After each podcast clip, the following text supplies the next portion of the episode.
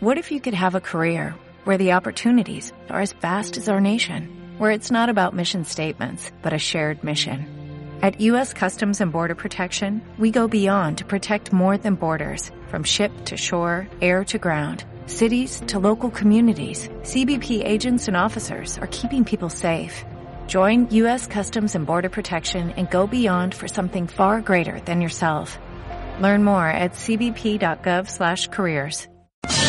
Nadie puede negar que el tiempo nos gana. La información fluye de manera constante y al final de cada semana solo nos sentimos atropellados sin saber qué pasó. Hagamos una pausa a mitad de semana y enfoquémonos juntos en elegir algo sobre qué pensar, mirar, escuchar y disfrutar. Terminemos juntos el siempre largo miércoles en el portafolio.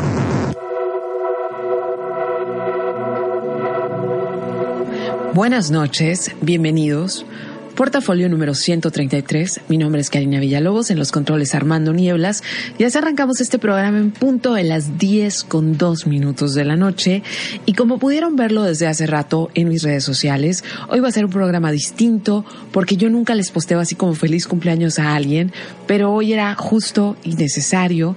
Tenemos desde el 11 de marzo en este mundo viviendo desde hace 8 años sin Rita. ¿Ok? Entonces, hoy que es el día 142 del año y al que solo le restan 223 para que acabemos con el último número de la segunda década de este siglo, es el cumpleaños de Morrissey, es el cumpleaños de Jennifer Goodwin, eh, Morrissey no me cae tan bien, lo siento, Mónica. Este Jennifer sí me cae muy bien, pero lo más importante es que hoy hubiera sido el cumpleaños de Rita Guerrero. Y yo sé que hay muchas personas que, que, escuchan el programa y que saben perfectamente quién es Rita, pero también sé que hay otras que no han tenido la dicha de conocerla. Así que esta noche, feliz cumpleaños Rita. Estoy conectada en mis redes sociales, Karina Villalobos en Facebook, estoy en Srita9 en Twitter, Srita9 en Instagram, por supuesto que tengo que arrancar con algo que ponga un statement de lo que se va a tratar esta noche. Así que arranco con esto. Bienvenidos, ya me pueden escribir. Ahorita les pongo el link por si necesitan bajarse del carro y seguir escuchando este programa. Con ustedes. Quiero que entre ya la rola. Espero que me haya conectado bien, que la conexión. Sí, con ustedes esta belleza, muchachos.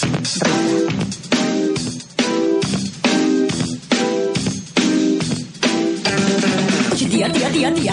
Tu monedero, tu monedero. Es azul como de metal, es azul de metal, es azul de metal.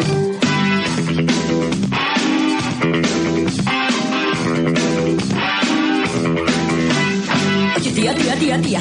Tu monedero, tu monedero. De metal, es azul de metal, es azul de metal. Tía, tía, tía, tía, tía. Tus manos largas dicen. Chiqui, chiqui, chiqui, chiqui, chiqui, chiqui, chiqui, chiqui, chiqui, chiqui, chiqui, chiqui, helado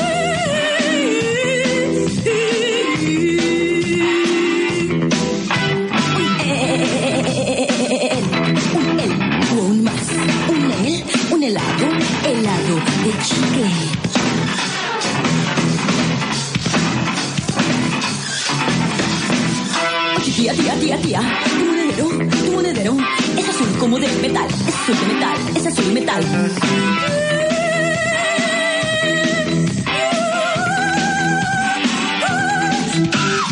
Oye, tía, tía, tía, tía, tu monedero, tu monedero es azul como de metal, es azul de metal, es azul metal. Tía, tía, tía, tía, tía, tus manos largas dicen. Chiqui, chiqui, chiqui, chiqui, chiqui, chiqui, chiqui, chiqui, chiqui, chiqui, chiqui.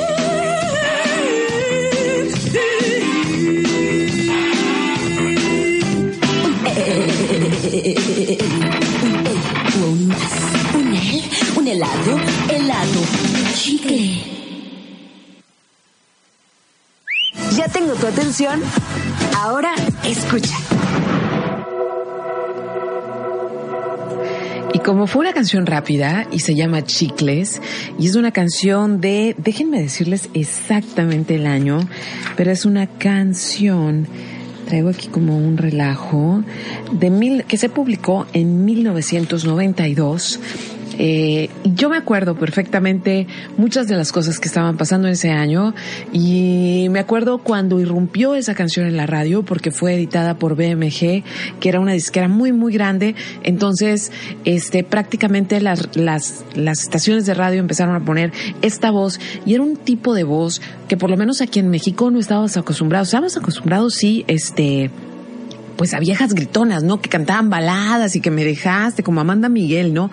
Pero no habíamos escuchado una vieja que cantara en plan bruja y que dijera chicles, ¿no? Y, fue como, creo que fue una de esas cosas, porque para esos años ya estaban apareciendo en la radio gente como La Maldita Vecindad, como Caifanes, este, un poquito, ya estaba apareciendo Café Tocuba, no tanto en la radio, pero sí ya en los circuitos de música nacional ya estaban, pero no había, había una mujer rockera que era Cecilia Toussaint antes de eso, pero era como un rock más clásico y de repente aparece esta voz y yo creo que todos, todos, todos, todos los que la escuchamos en aquellos años, algunos más jóvenes que otros, todos nos quedamos patinando porque no había como una clasificación de dónde poner esta voz. Yo con chicles conocí a Rita.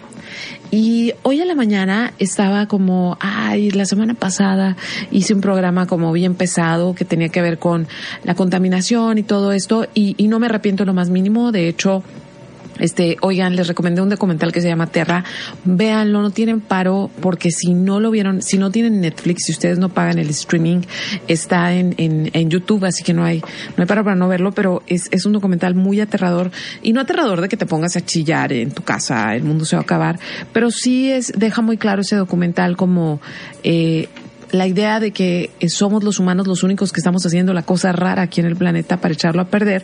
Entonces, pensando en que fue un programa pesado, que yo también andaba como Darks la semana pasada, que al mundo le pasaron muchas cosas, eh, dije, hoy, hoy no puedo, ¿no? Porque tenía varios temas ahí a los que les traigo ganas también, pero dije, hoy no puedo, y en eso justamente me topo con, con una nota una nota que ni siquiera se escribió este año, pero que me que se escribió el año pasado y que en el en el feed de Twitter me volvió a salir.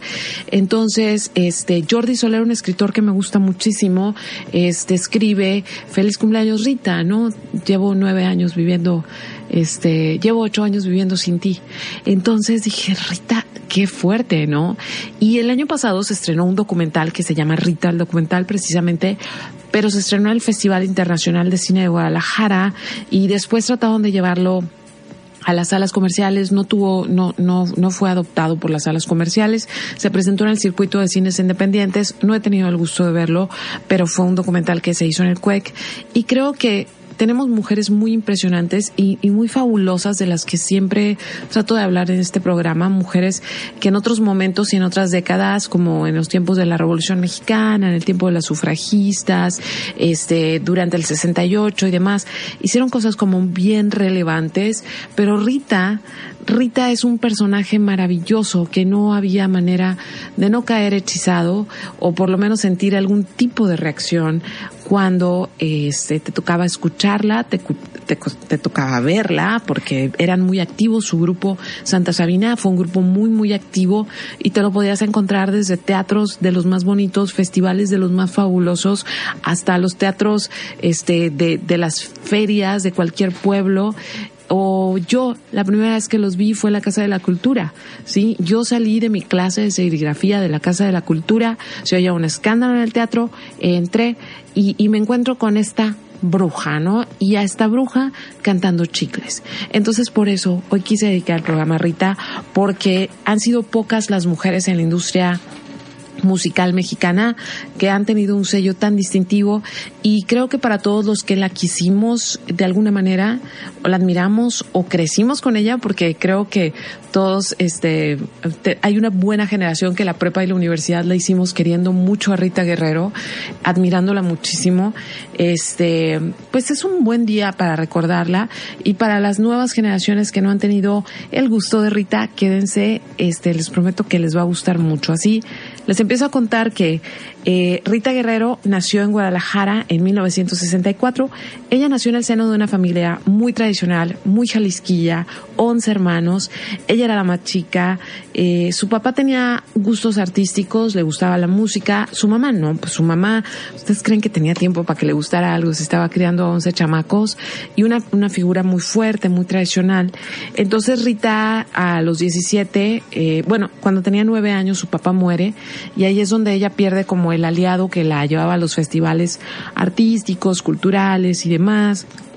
A los 17 medio se revela y este con su mamá, se va de la casa, regresa, Digo, hay pocas cosas que uno, o sea, las mamás ahora jóvenes pues son más modernas y son más, este, son más, este, internacionales, pero en el pasado, pregúntenos a nosotros, los más grandes, este, tú no, tú no podías ponerte al tiro con una mamá mexicana, no había manera, ¿no? Entonces la Rita se fue de su casa unos días, y no es que unas horas, la mamá se le apersonó, le, le dio unos chanclazos y regresó y ya cuando tuvo 20 años se fue a vivir a la Ciudad de México para hacer estudios en actuación estuvo eh, estudiando en la Universidad Nacional Autónoma de México, le toca... Eh, le toca en 1987, si no me equivoco, la, una, una huelga muy grande que hubo en la UNAM. Y ahí es donde ella encuentra en el activismo una de sus actividades favoritas. Estudia en el Centro Universitario de Teatro y resulta que hace muchísimos años, en, en muchísimos, muchísimos en Televisa la contratan para una novela de época, haciendo un papel de eh, una niña adolescente que su papá le encierra para robarle la herencia que le había dejado la mamá. Pero era una novela que se llama Martín Garatusa y en esa novela coincide como actriz con Cecilia Toussaint, que era la otra rockera mexicana. Después de que termina su, su pues su participación en la novela, que le fue muy bien, que fue muy aclamada, ¿no? Como una actriz nueva. Ella decidió no volver a actuar en Televisa ni en novelas, porque dijo que era una manera como muy fácil de, de como truncar su carrera y que era muy joven para ello. Y para 1988, eh, trabajando sobre todo en teatro, coincide en varios proyectos con un grupo de músicos que se llamaban este los psicotrópicos. Y ese grupo de músicos eran músicos de formación de, de, conservatorio. Eh, después coincide con otro músico también de conservatorio que no era parte de, de, de los psicotrópicos. Y eso hace, entre esfuerzos, coincidencias y demás, que en 1988 se conforme una agrupación muy única en México, que fue Santa Sabina, que tenía como un estilo eh, entre gótico, rockero, este, un tanto con, con músicos que dominaban muchísimo el jazz. Y ahí empieza, ¿no? Pero eran también tengo que hacer un contexto muy importante de lo que estaba pasando en México en los ochentas y era que únicamente existían dos cadenas de televisión eh, comerciales que era eh, eh, pues el canal 2, el canal y luego TV Azteca que se llamaba de otra manera en aquel tiempo y Mevisión y había un canal cultural, ¿no? El, el, el canal 11 y fuera de eso, pues no, no había gran cosa. Y la otra cosa es que después, voy a empezar a brincar en tiempos, en 1969, 70, no recuerdo bien el año, hubo este gran concierto de Avándaro y, y no fue un relajo en general, pero a partir de ese momento se prohíbe el rock en México, se prohíben los conciertos. Y para los ochentas, para finales de los ochentas, ya había un conjunto de grupos que tenían sus públicos, que viajaban, pero que no tenían accesos a los medios masivos de comunicación, ¿no? Había esto que se llamaba los hoyos funk en la Ciudad de México, pero o, de repente aquí había como lugares en Tijuana, lugares en Guadalajara, aquí de repente un lugarcillo, este, donde la gente podía tocar, grupos venían y tocaban, pero no había una industria de rock como tal porque estaba prohibido. Y justamente dentro, precisamente por eso, todos los grupos de rock que se conforman y que en los noventas hacen como su irrupción en el mercado, pues eran muy distintos unos de otros. La maldita vecindad no tenía nada que ver con Caifanes, eh, estilísticamente hablando. Eh, Santa Sabina no tenía nada que ver con Café Tacuba.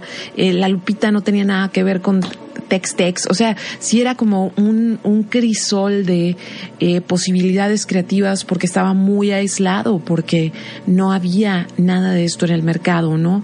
Entonces, Rita Guerrero aparece y yo me acuerdo de esto. O sea, yo me acuerdo que así, no porque fuera fan, sino que de repente me tocó toparme, que ella tenía un programa que se llamaba Águila o Rock y pasaba en Canal 11 y de repente tenías amigos que tenían parabólica y, así te topabas con este programa y un programa de rock nacional que lo mismo tenía a Sangre Azteca, al Tri, el Tri antes de hacerse mainstream, a Tex Tex, este, a Real de 14, al personal, lo que queda del personal, a Jaime López, a Batis, o sea, pero eran unos programas hechos con tres pesos que se hacían en un parque y como no tenían producción para, para el sonido, entonces los músicos llevaban su disco y, y ya nada más los grababan como tocando, ¿no? Y, y, en sí, a la hora que tú veías el programa que duraba como 25 minutos, pues nada más estaban reproduciendo el disco, pero actuaba el grupo.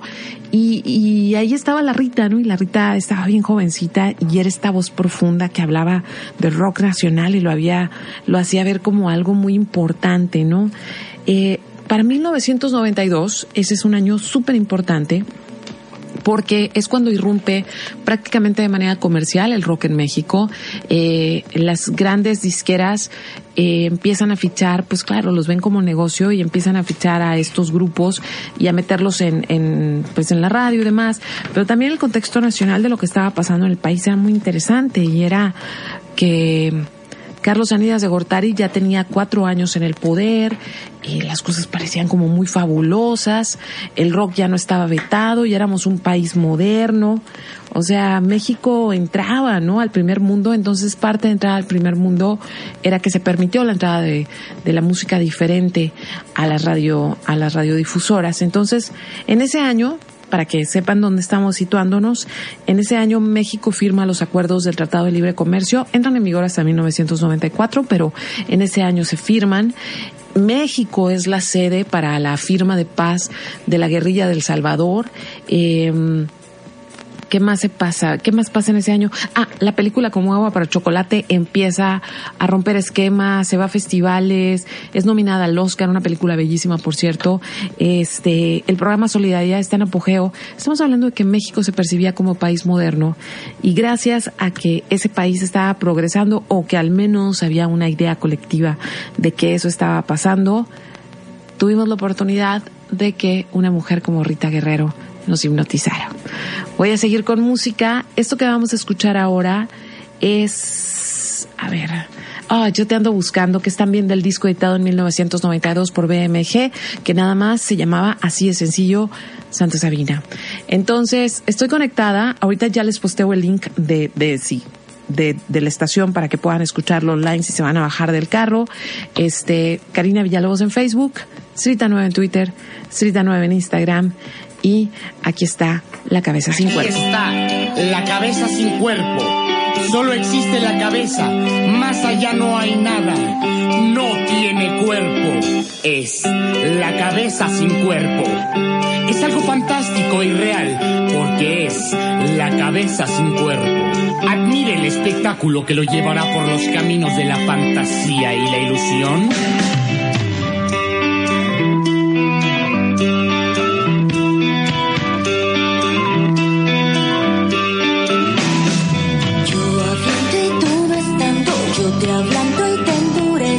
Hace tiempo que no veo, que ni huelo, que ni te hablo. Que ni te hablo porque tú no me has llamado y te has desaparecido. Y te has desaparecido.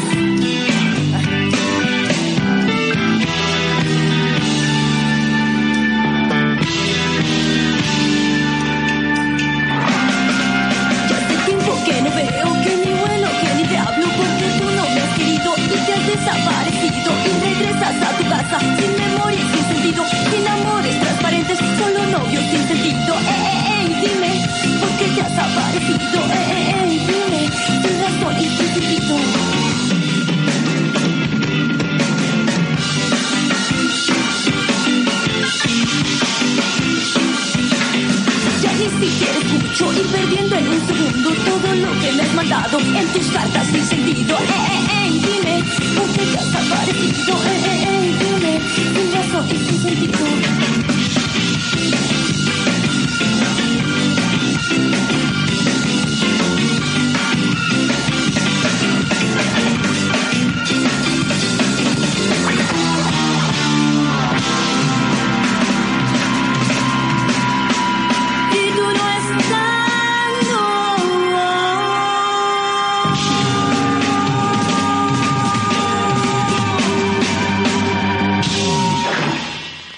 Karina Villalobos con Portafolio. Los 40. 90.7. El 40. Al uno. Hola, soy Paulina Valerio. Yo soy Roberto Contreras y juntos hacemos del 40 al 1. Te cada sábado para disfrutar del conteo con las canciones que tú eliges. Así que no te olvides de votar en los40.com.mx. Escucha del 40 al 1. Sábados y domingos, 11 de la mañana. Por los 40. El 40. Al uno. ¿Te subirías a un avión con un piloto que nunca ha volado? Mexicali es como un avión con un millón de pasajeros, entre ellos tú y tu familia. Ojo, sin experiencia los aviones se caen, los operados mueren, los gobernantes improvisados fracasan y los ciudadanos pagan el pato. Solo la experiencia marca la diferencia. Gustavo Sánchez, presidente municipal, Acción Nacional. Entonces, ¿te subirías a un avión con un piloto que nunca ha volado? Habla Jaime Bonilla, candidato a gobernador por Baja California. Nuestro estado tiene un grave problema ocasionado por las malas administraciones panistas. Han concedido permisos por medio de la corrupción, afectado directamente a los baja californianos. Hasta aquí llegaron. Es tiempo de unirnos al cambio que nuestro país inició desde el 2018, porque Baja California lo necesita. Con tu apoyo, sé que lograremos transformar nuestro estado. Jaime Bonilla, candidato a gobernador, coalición Juntos Haremos Historia en Baja California. Soy Marina del Pilar, una mujer honesta, preparada y trabajadora, que al igual que tú, cree que es momento de hacer el cambio verdadero que requiere nuestra ciudad. Se acabó el tiempo de tolerar la corrupción e inseguridad que han generado los gobernantes insensibles. Es tiempo de un gobierno nuevo, austero y comprometido con su gente. Soy Marina del Pilar y el momento de sumar a Mexicali a la cuarta transformación de México ha llegado. Este 2 de junio, vota por Marina del Pilar. Vota por Transformemos. Coalición Juntos Haremos Historia. La educación será prioridad en mi gobierno. Garantizaremos la preparatoria para todos los jóvenes. Ampliaremos el sistema de becas con la beca Avancemos Juntos. Llegó la hora de que juntos construyamos una Baja California mejor, más humana y cercana a la gente. Soy Oscar Vega Marín y quiero ser tu gobernador. Partido Acción Nacional. ¿Sabía usted que Jaime Bonilla ha despedido decenas de empleados sin pagar sus derechos de trabajo? Baja California necesita un gobernador justo y sincero. Piensa tu voto. Este 2 de junio te necesitamos. Si estás del lado de los que saben lo importante que es el trabajo, vota. Del lado de los que saben que queremos un mejor futuro para nuestros hijos, vota. De este lado, de los valientes, de los fuertes, de los que no le sacan, de los que aguantan la carrilla, vota. Que tu voto sea útil. Que tu voto sea el que acabe con la corrupción. De este lado, necesitamos puro baja para arriba. Este 2 de junio vota por Héctor Osuna. Vota Movimiento Ciudadano. Hace algunos años mi hija cayó en una adicción. Estaba desesperada. Las noches cuando no regresaba a casa eran eternas. La buscaba en hospitales, en la cárcel o donde pudiera estar. Afortunadamente encontramos una solución. Un medicamento que se implanta con un chip y quita las ansias de consumir. El mayor triunfo de mi vida fue rehabilitarla y quiero hacer lo mismo para los jóvenes de Baja California. Enrique Acosta, candidato a gobernador, PRI. 40. 90.7. Los 40. 90.7. Karina Villalobos en Portafolio. Por si andaban con el pendiente. Y por si son como de los jovenazos que dicen, ¿y eso qué? Me gustaría saber qué onda, si ya les entró el pendiente. Estoy recibiendo sus mensajes, este, Julio, Gilberto, gracias por mandarme el mensaje. Ya estoy viendo aquí sus cassettes y cosas de antaño. Yo no soy tan buena buscando, digo, así como guardando cosas del pasado. Creo que me desecho de todas o están así súper almacenadas. Eh, le mando también un gran abrazo a Caro, este, que dice que era el gran amor de la, su gran amor de la prepa. Eh, también eh, a Julia, que dice por siempre Rita. Y pues les voy a contar un poco de, de el material donde ustedes puedan escuchar a esta mujer. Ahorita les voy a seguir contando un poquito más este de, de, ella, de ella y, y, su carrera que fue una carrera muy intensa, pero obviamente hubiera sido mucho más larga porque no paraba de trabajar. Pero bueno, ella, eh, la segunda vez que yo la vi, eh, yo no recuerdo el año. Gilberto, si tú te acuerdas del año, yo no me acuerdo del año de la Casa de la Cultura, la verdad, porque fue algo así como muy, muy rápido, muy pasajero. Yo no sabía quiénes eran. Pero la siguiente vez fue eh, que yo me topo a Rita y a Santa Sabina, fue en 1995, en la Ciudad de México, en el Tianguis El Chopo. Eh, pues el Tianguis El Chopo, no sé ahora si tenga como el mismo halo de maravilla que tenía en aquellos años, pero pues en aquellos años era en el Chopo donde podías conseguir muchísima música, que no había otra manera de conseguirla, que no llegaba a las disqueras, entonces era un buen lugar para eso, era un buen lugar para ir a ver a tocar bandas.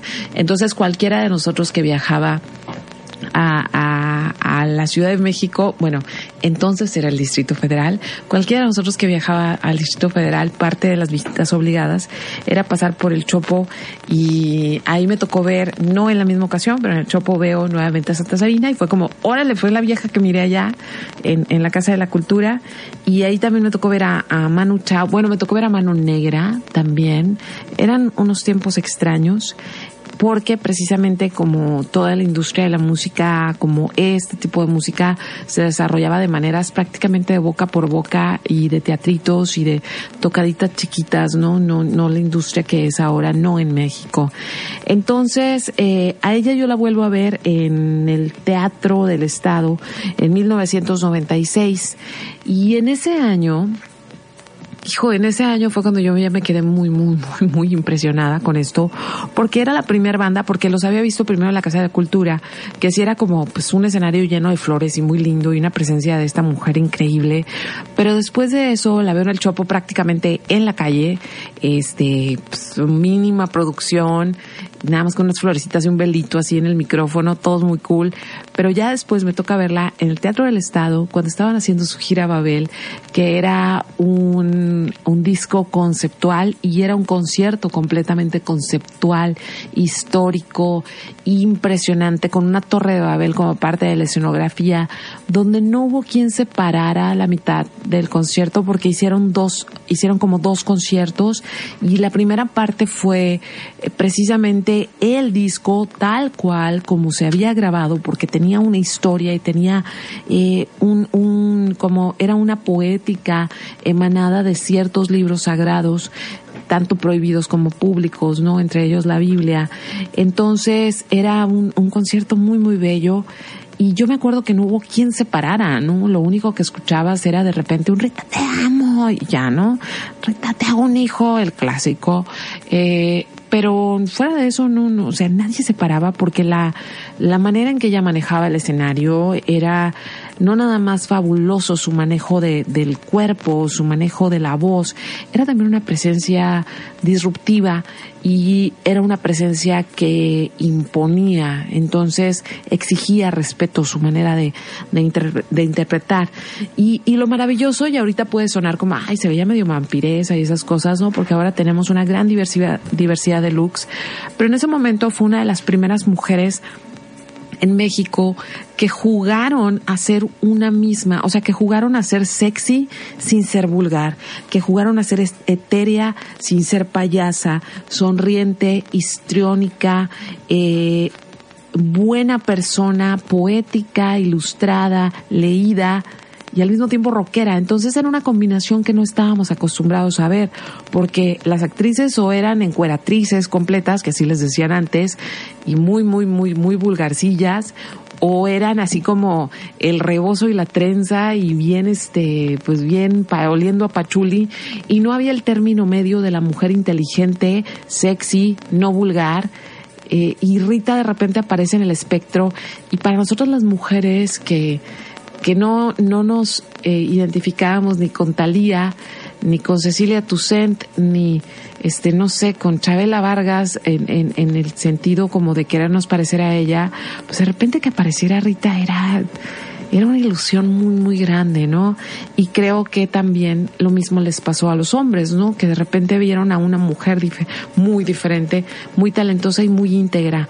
Entonces, eh, la última vez que yo veo a Santa Sabina en vivo fue en 1999 en Rosarito feria así del mal, no de mal la feria, sino el escenario así uno de los más horribles que he visto.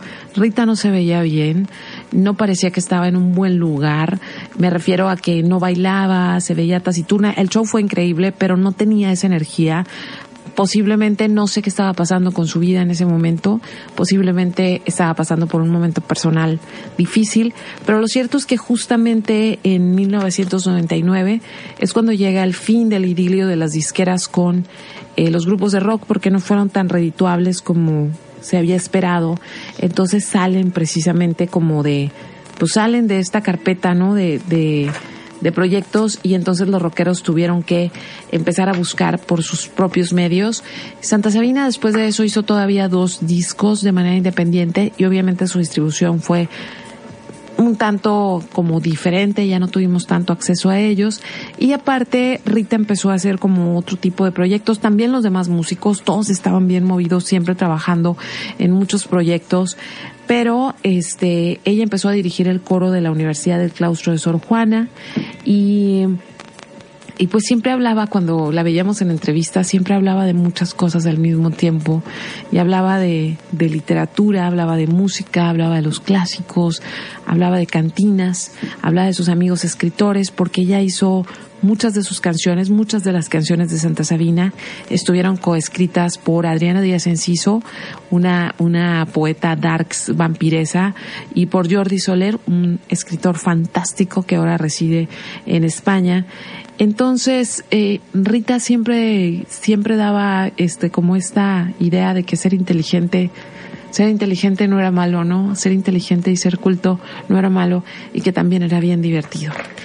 Voy a seguir platicando más del tema. Si quieren escribirme, me pueden escribir a Karina Villalobos en Facebook, también a Twitter, Srita9, Instagram, Srita9. Este, y si no se, y si no se han dado cuenta hasta ahorita, sí, yo quise mucho, muchísimo a Rita. Esto se llama Miedo y es parte de su disco Símbolos.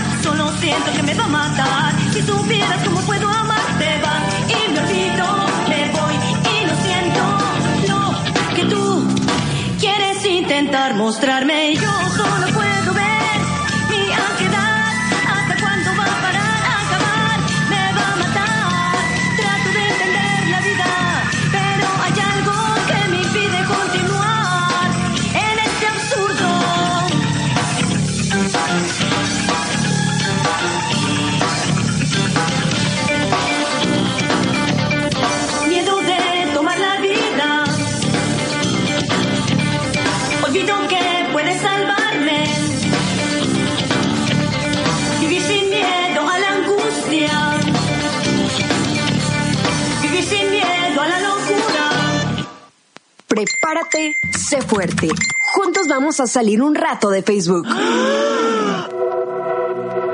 ¿Saben una cosa? Mm, no escucho muy seguido a Santa Sabina porque ya les he contado este rollo que tengo de siempre estar tratando de escuchar música nueva, no porque desprecie la música del pasado ni porque me avergüence de algo que me haya gustado en la vida, porque me fue formando, pero siempre quiero escuchar música nueva, es algo, quiero seguir entendiendo por dónde van las cosas.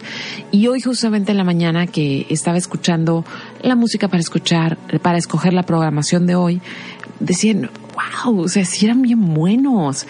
Y siguen, ¿no? Y siguen siendo buenos, ahorita voy a llegar ahí. Este, pero sí era como un corte muy espectacular. Y no quiero decir que las otras bandas de rock nacional eran malas, pero era desde, hablaban desde otro lugar, hablaban más desde el estómago, hablaban más desde otras sensaciones y era su acercamiento con la música eran, era otro, en cambio el, el, acercamiento de Santa Sabina se notaba la, como la escuela, se notaba el conocimiento, se notaba la literatura, ¿no? Dentro de su proyecto y, y los vuelvo a escuchar y sigo sintiendo eso de que, wow, qué buenos, o sea, espero que les esté gustando el programa, háganmelo saber en redes sociales. Eh, Karina Villalobos en Facebook, es más fácil leerlos ahí. Y pues bueno, eh, hay que salir de Facebook un poquito porque no van a encontrar mucho en Facebook de Rita Guerrero, si acaso así como referencias nada más. Si están un poquito picados o si ustedes son como yo, ya perdieron todo ese material de antaño eh, guardados y ya se deshicieron de los CDs. Yo sí tengo los CDs, pero están empacados. Eh, pues bueno, ellos hicieron cinco discos de estudio, tres discos en vivo. El primero es el Santa Sabina tal cual, que es, eh, es una portada azul y tiene una cajita con unas manitas abriendo como una caja misteriosa. Eh, ese lo edita eh, BMG Ariola. Y después Símbolos en 1994, que también lo edita BMG. BMG se avienta hasta el tercero, que fue El Babel de 1996. Entonces no recuerdo si vi, si los vi en el teatro en, a finales de 1996 o a principios de 1997, pero sí que era invierno, porque llevaba un saco morado. Claro, o sea, tenía que ir en vampiro, ¿no? A, ver a Santa Sabina, llevaba como un saco morado de terciopelo, estaba haciendo frío. Y después hacen dos discos más, uno en el año 2000, Mar Adentro en la Sangre, este, otro en el año 2003, eh, llamado Espiral, y esos dos discos, eh, son más cargados como al jazz y ellos decían que ellos eran el jazz del proletariado, ¿no? Entonces, ese es el material que puedes conseguir. Está todo, todo, todo. Hoy lo estuve checando. Todo está en streaming y tienen dos discos en vivo. Eh, un disco lo hicieron, déjenme recordar en qué fecha, este, en 1995 en el Teatro de la Ciudad, en la Ciudad de México, un disco muy bonito acústico y por ese disco, MTV los invita a hacer algo que en los 90 era prácticamente ritual de paso si eras una banda muy importante. Eh, te invitaban a hacer un unplug y para 1997 hacen el MTV Unplug que fue muy distinto al otro que también era desconectado, pero que lo hicieron como con recursos mucho más limitados en el Teatro de la Ciudad de México. Y cuando ya hicieron el Unplugged en 1997, pues sí había cuerdas y, y de todo así como bien bonito. De hecho, ahorita la rola que les voy a poner va a ser de ese disco. Y por último, en el 2005 eh, hicieron un disco de 15 aniversario en vivo también, un disco como muy bonito que ya recogía todo este trabajo que hicieron juntos. Eh, hoy también en la mañana estaba viendo una entrevista muy bonita que, muy bonita, sí, muy bonita, no, que le hizo Noise Lab y, y se lo hizo en, en los dos, precisamente en el marco de su 15 aniversario que hicieron este grupo de conciertos. Y ella hablaba de que había sido como muy afortunada y que la pregunta que más le chocaba que le hicieran era que siempre le preguntaban como qué era ser mujer el rock. Y, y ella decía, sí, pues sí ha estado bien, bien, bien complicado, pero pero eso no ha limitado, o sea, no es porque soy mujer que estoy aquí, porque hay muchas mujeres que han querido entrar al mercado eh, del rock, sin embargo, no han podido prevalecer, ¿no? Y ella decía, y hablaba mucho de la congruencia en esa entrevista, y decía que lo más importante como artista, independientemente del género al que te dedicaras, ya fuera en las artes visuales, en las artes escritas o en la música, era que entendieras el tiempo en el que vivías y, comprometerte con ese tiempo y ser congruente con él y ser congruente con la pasión de tu corazón.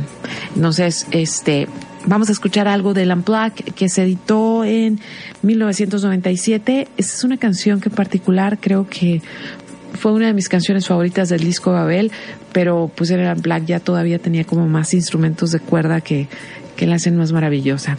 Aquí está, Los peces del viento, parte del Unplugged, editado por Santa Sabina y MTV.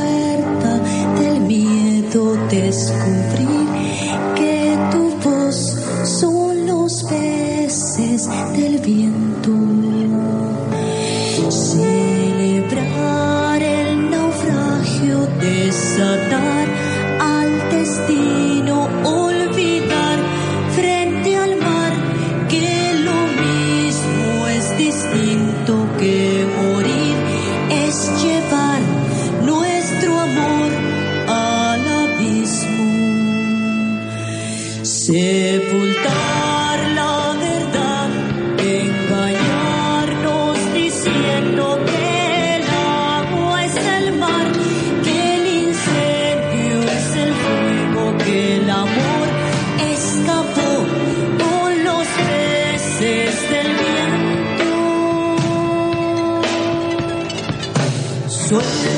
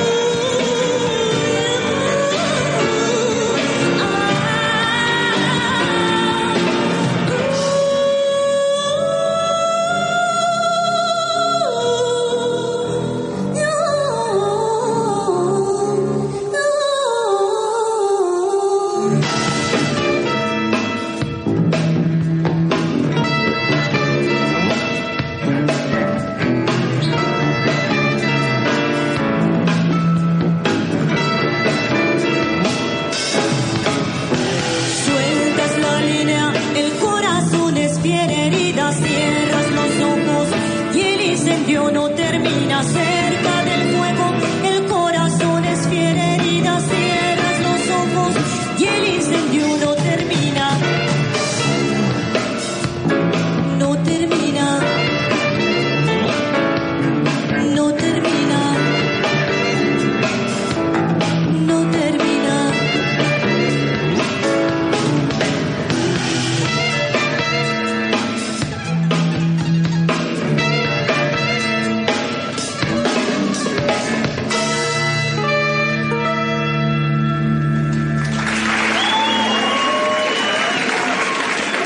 Karina Villalobos con Portafolio.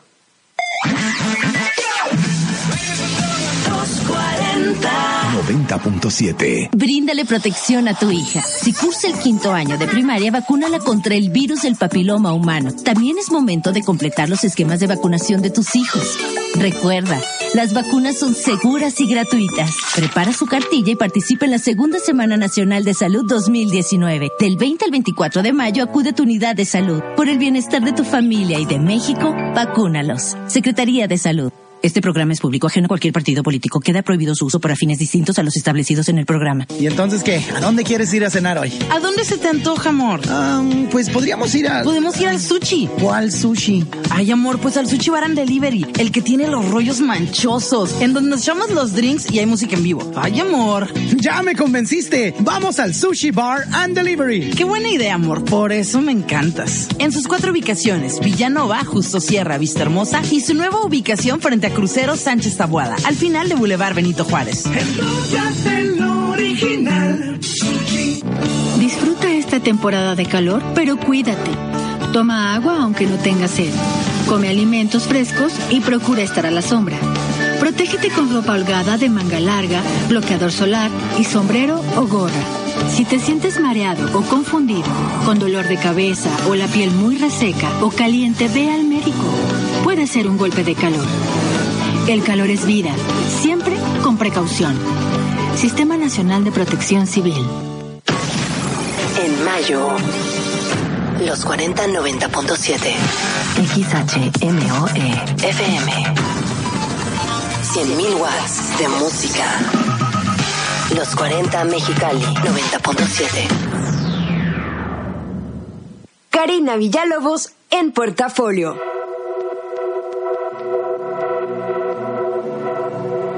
Y aquí estamos a las 10.49 de la noche en un programa que siento que se ha ido a un ritmo así súper vertiginoso, probablemente también con el ritmo que tuvieron como las primeras rolas que escogí. Pues bueno, para los que llegaron tarde, ya saben que mañana van a poder escuchar el podcast en carinavillalobos.com o me pueden seguir en Karina Villalobos en Facebook. Si le dan like ahí, eh, cuando hacemos publicaciones en la página, siempre hacemos una publicación ahí de que ya está listo el podcast o que ya están listos los, las recomendaciones y demás.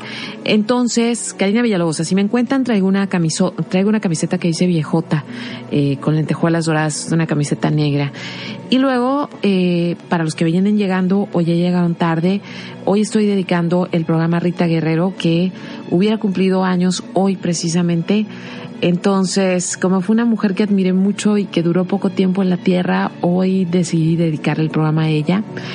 El 11 de marzo de 2011 ella muere, muere de cáncer de pecho revela que tiene cáncer de pecho en 2010 y fue una situación que a mí en lo particular me, me, enojó muchísimo. Me enoja cualquier persona que yo admire enferme de cáncer, pero me enfermó, me enfermó y me molestó muchísimo y me enojé muchísimo con el hecho de que Rita no tenía un seguro de gastos médicos mayores. ¿Qué quiere decir esto? Pues Rita trabajó en el, en el sistema del arte toda la vida, o sea, no en un sistema, sino trabajó haciendo arte. Eso quiere decir que no tuvo acceso a seguridad social. Y honestamente seamos como, seamos justos en esto. La mayoría de la gente cuando está joven y que pues anda tirando par y demás, no pensamos en ningún momento como que algo malo nos vaya a pasar. Y no deberíamos estar, no debería ser así, o sea, no debería ser que, eh, que no haya un sistema de salud universal. Lo ideal sería eso, pero no lo es en nuestro país. Entonces, cuando ella, eh, pues cuando ella se enferma y que hace público, lo hace público no porque quisiera conmiseración de todos, sino que los, los tratamientos, las, las quimioterapias son carísimas. Entonces, todos los amigos que habían trabajado con ella hicieron conciertos para juntar lana. Ella tenía en ese momento un hijo de cinco años, le sobrevive su hijo este Claudio y pues no no completó no completó el tratamiento no le alcanzó. Eh, ya tenía quimioterapias hay una entrevista que ustedes pueden encontrar mañana se las voy a poner en, en el resumen. Hay una entrevista que es así la encuentran en YouTube como la última entrevista de Rita Guerrero y me acuerdo cuando yo la vi yo ya sabía que estaba enferma y para mí fue como fue tan complicado porque era una mujer muy joven todavía, no llegaba a los 50 años.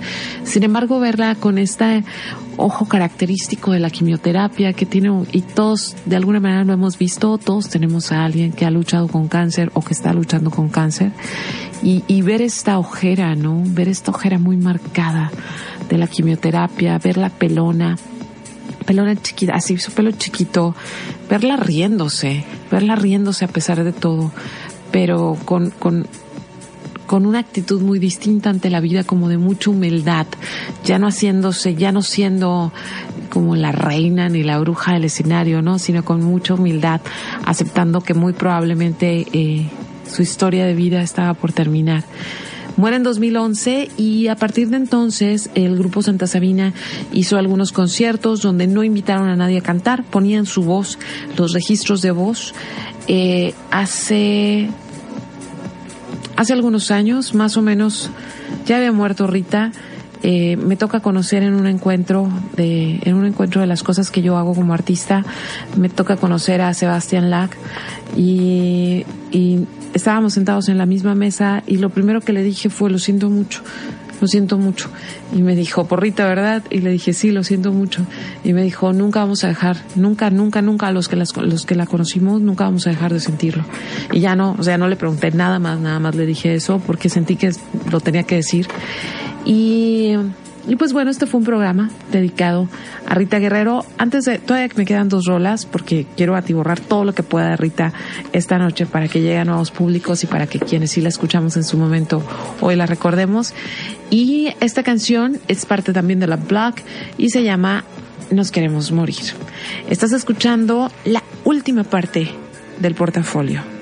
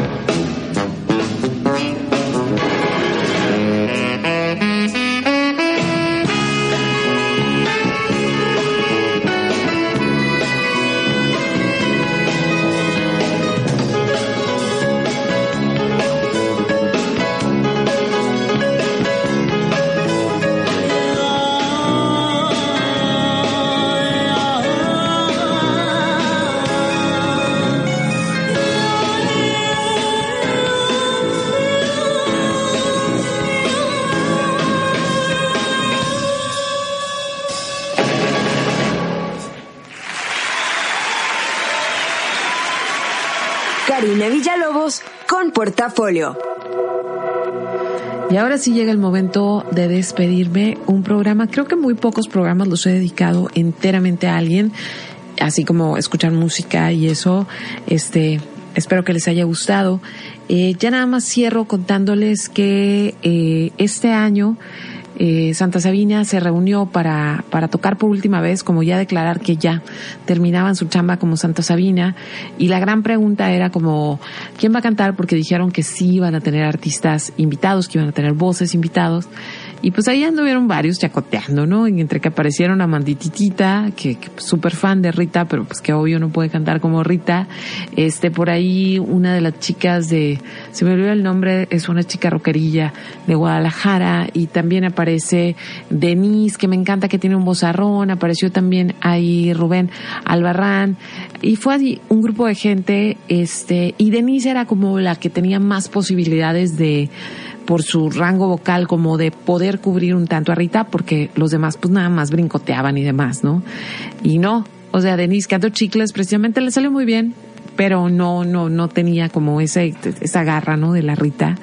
Entonces, eh, oficialmente Santa Sabina se despide del proyecto, le dan las gracias a Rita por haber como contribuido en algo tan importante y por ahí anda el documental que les digo que no llegó a salas comerciales. Si alguien por ahí tiene una copia, si saben de alguien, me haría muy feliz poder verlo porque hasta donde he leído y he visto como trailers y demás, se hizo como con gente muy, muy cercana a Rita y que es un retrato como muy personal de, de una mujer que tocó la vida de muchísimas personas. Yo voy a poner una rola más pero antes les quiero contar que esta noche estuve moderando una mesa de una mesa de discusión, algo así llamado un congreso que acabamos de empezar en planta libre y se llama Sobremesas.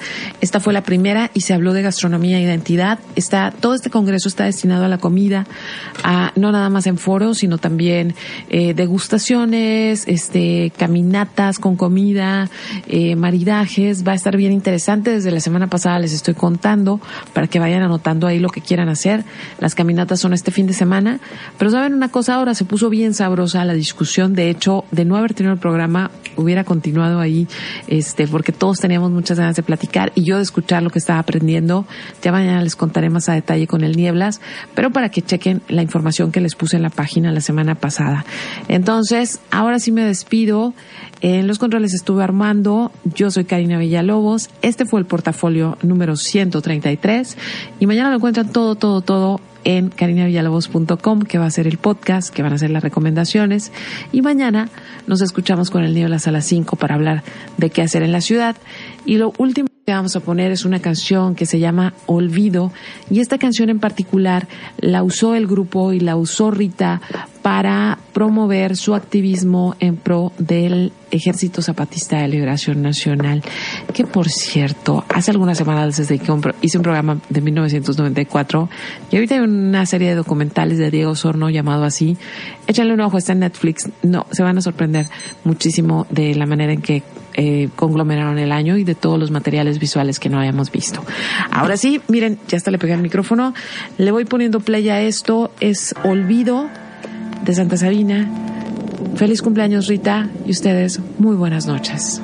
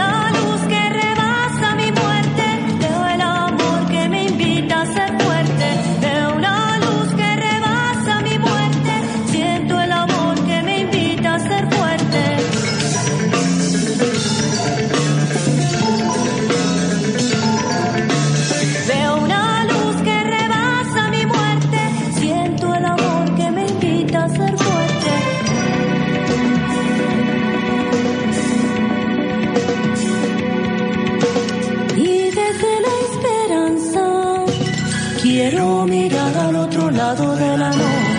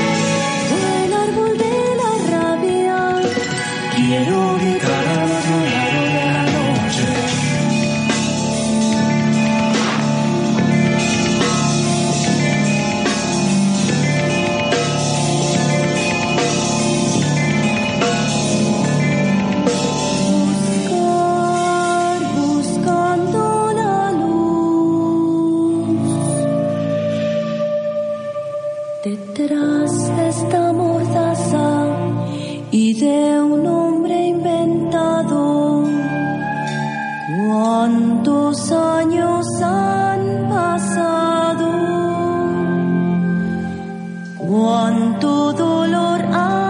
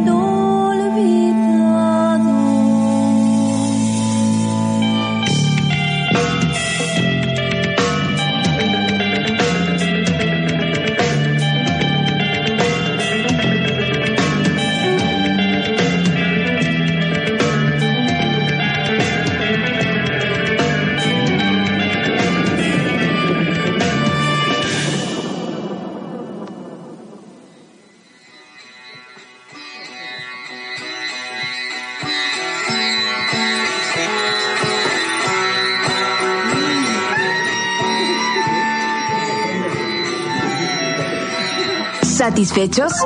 Con esto damos por terminado el bonche de opciones que esta semana el portafolio tuvo para ti. Te esperamos el próximo miércoles en punto de las 10 de la noche. Y ahora sí, que duermas sabroso.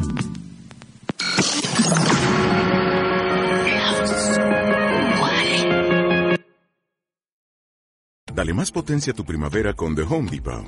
Obtén una potencia similar a la de la gasolina para podar, recortar y soplar con el sistema OnePlus de 18 voltios de Ryobi desde solo 89 dólares. Potencia para podar un tercio de un acre con una carga. Potencia para recortar el césped que dura hasta dos horas. Y fuerza de soplado de 110 millas por hora. Todo con una batería intercambiable. Llévate el sistema inalámbrico OnePlus de 18 voltios de Ryobi. Solo en The Home Depot. Haces más. Logras más.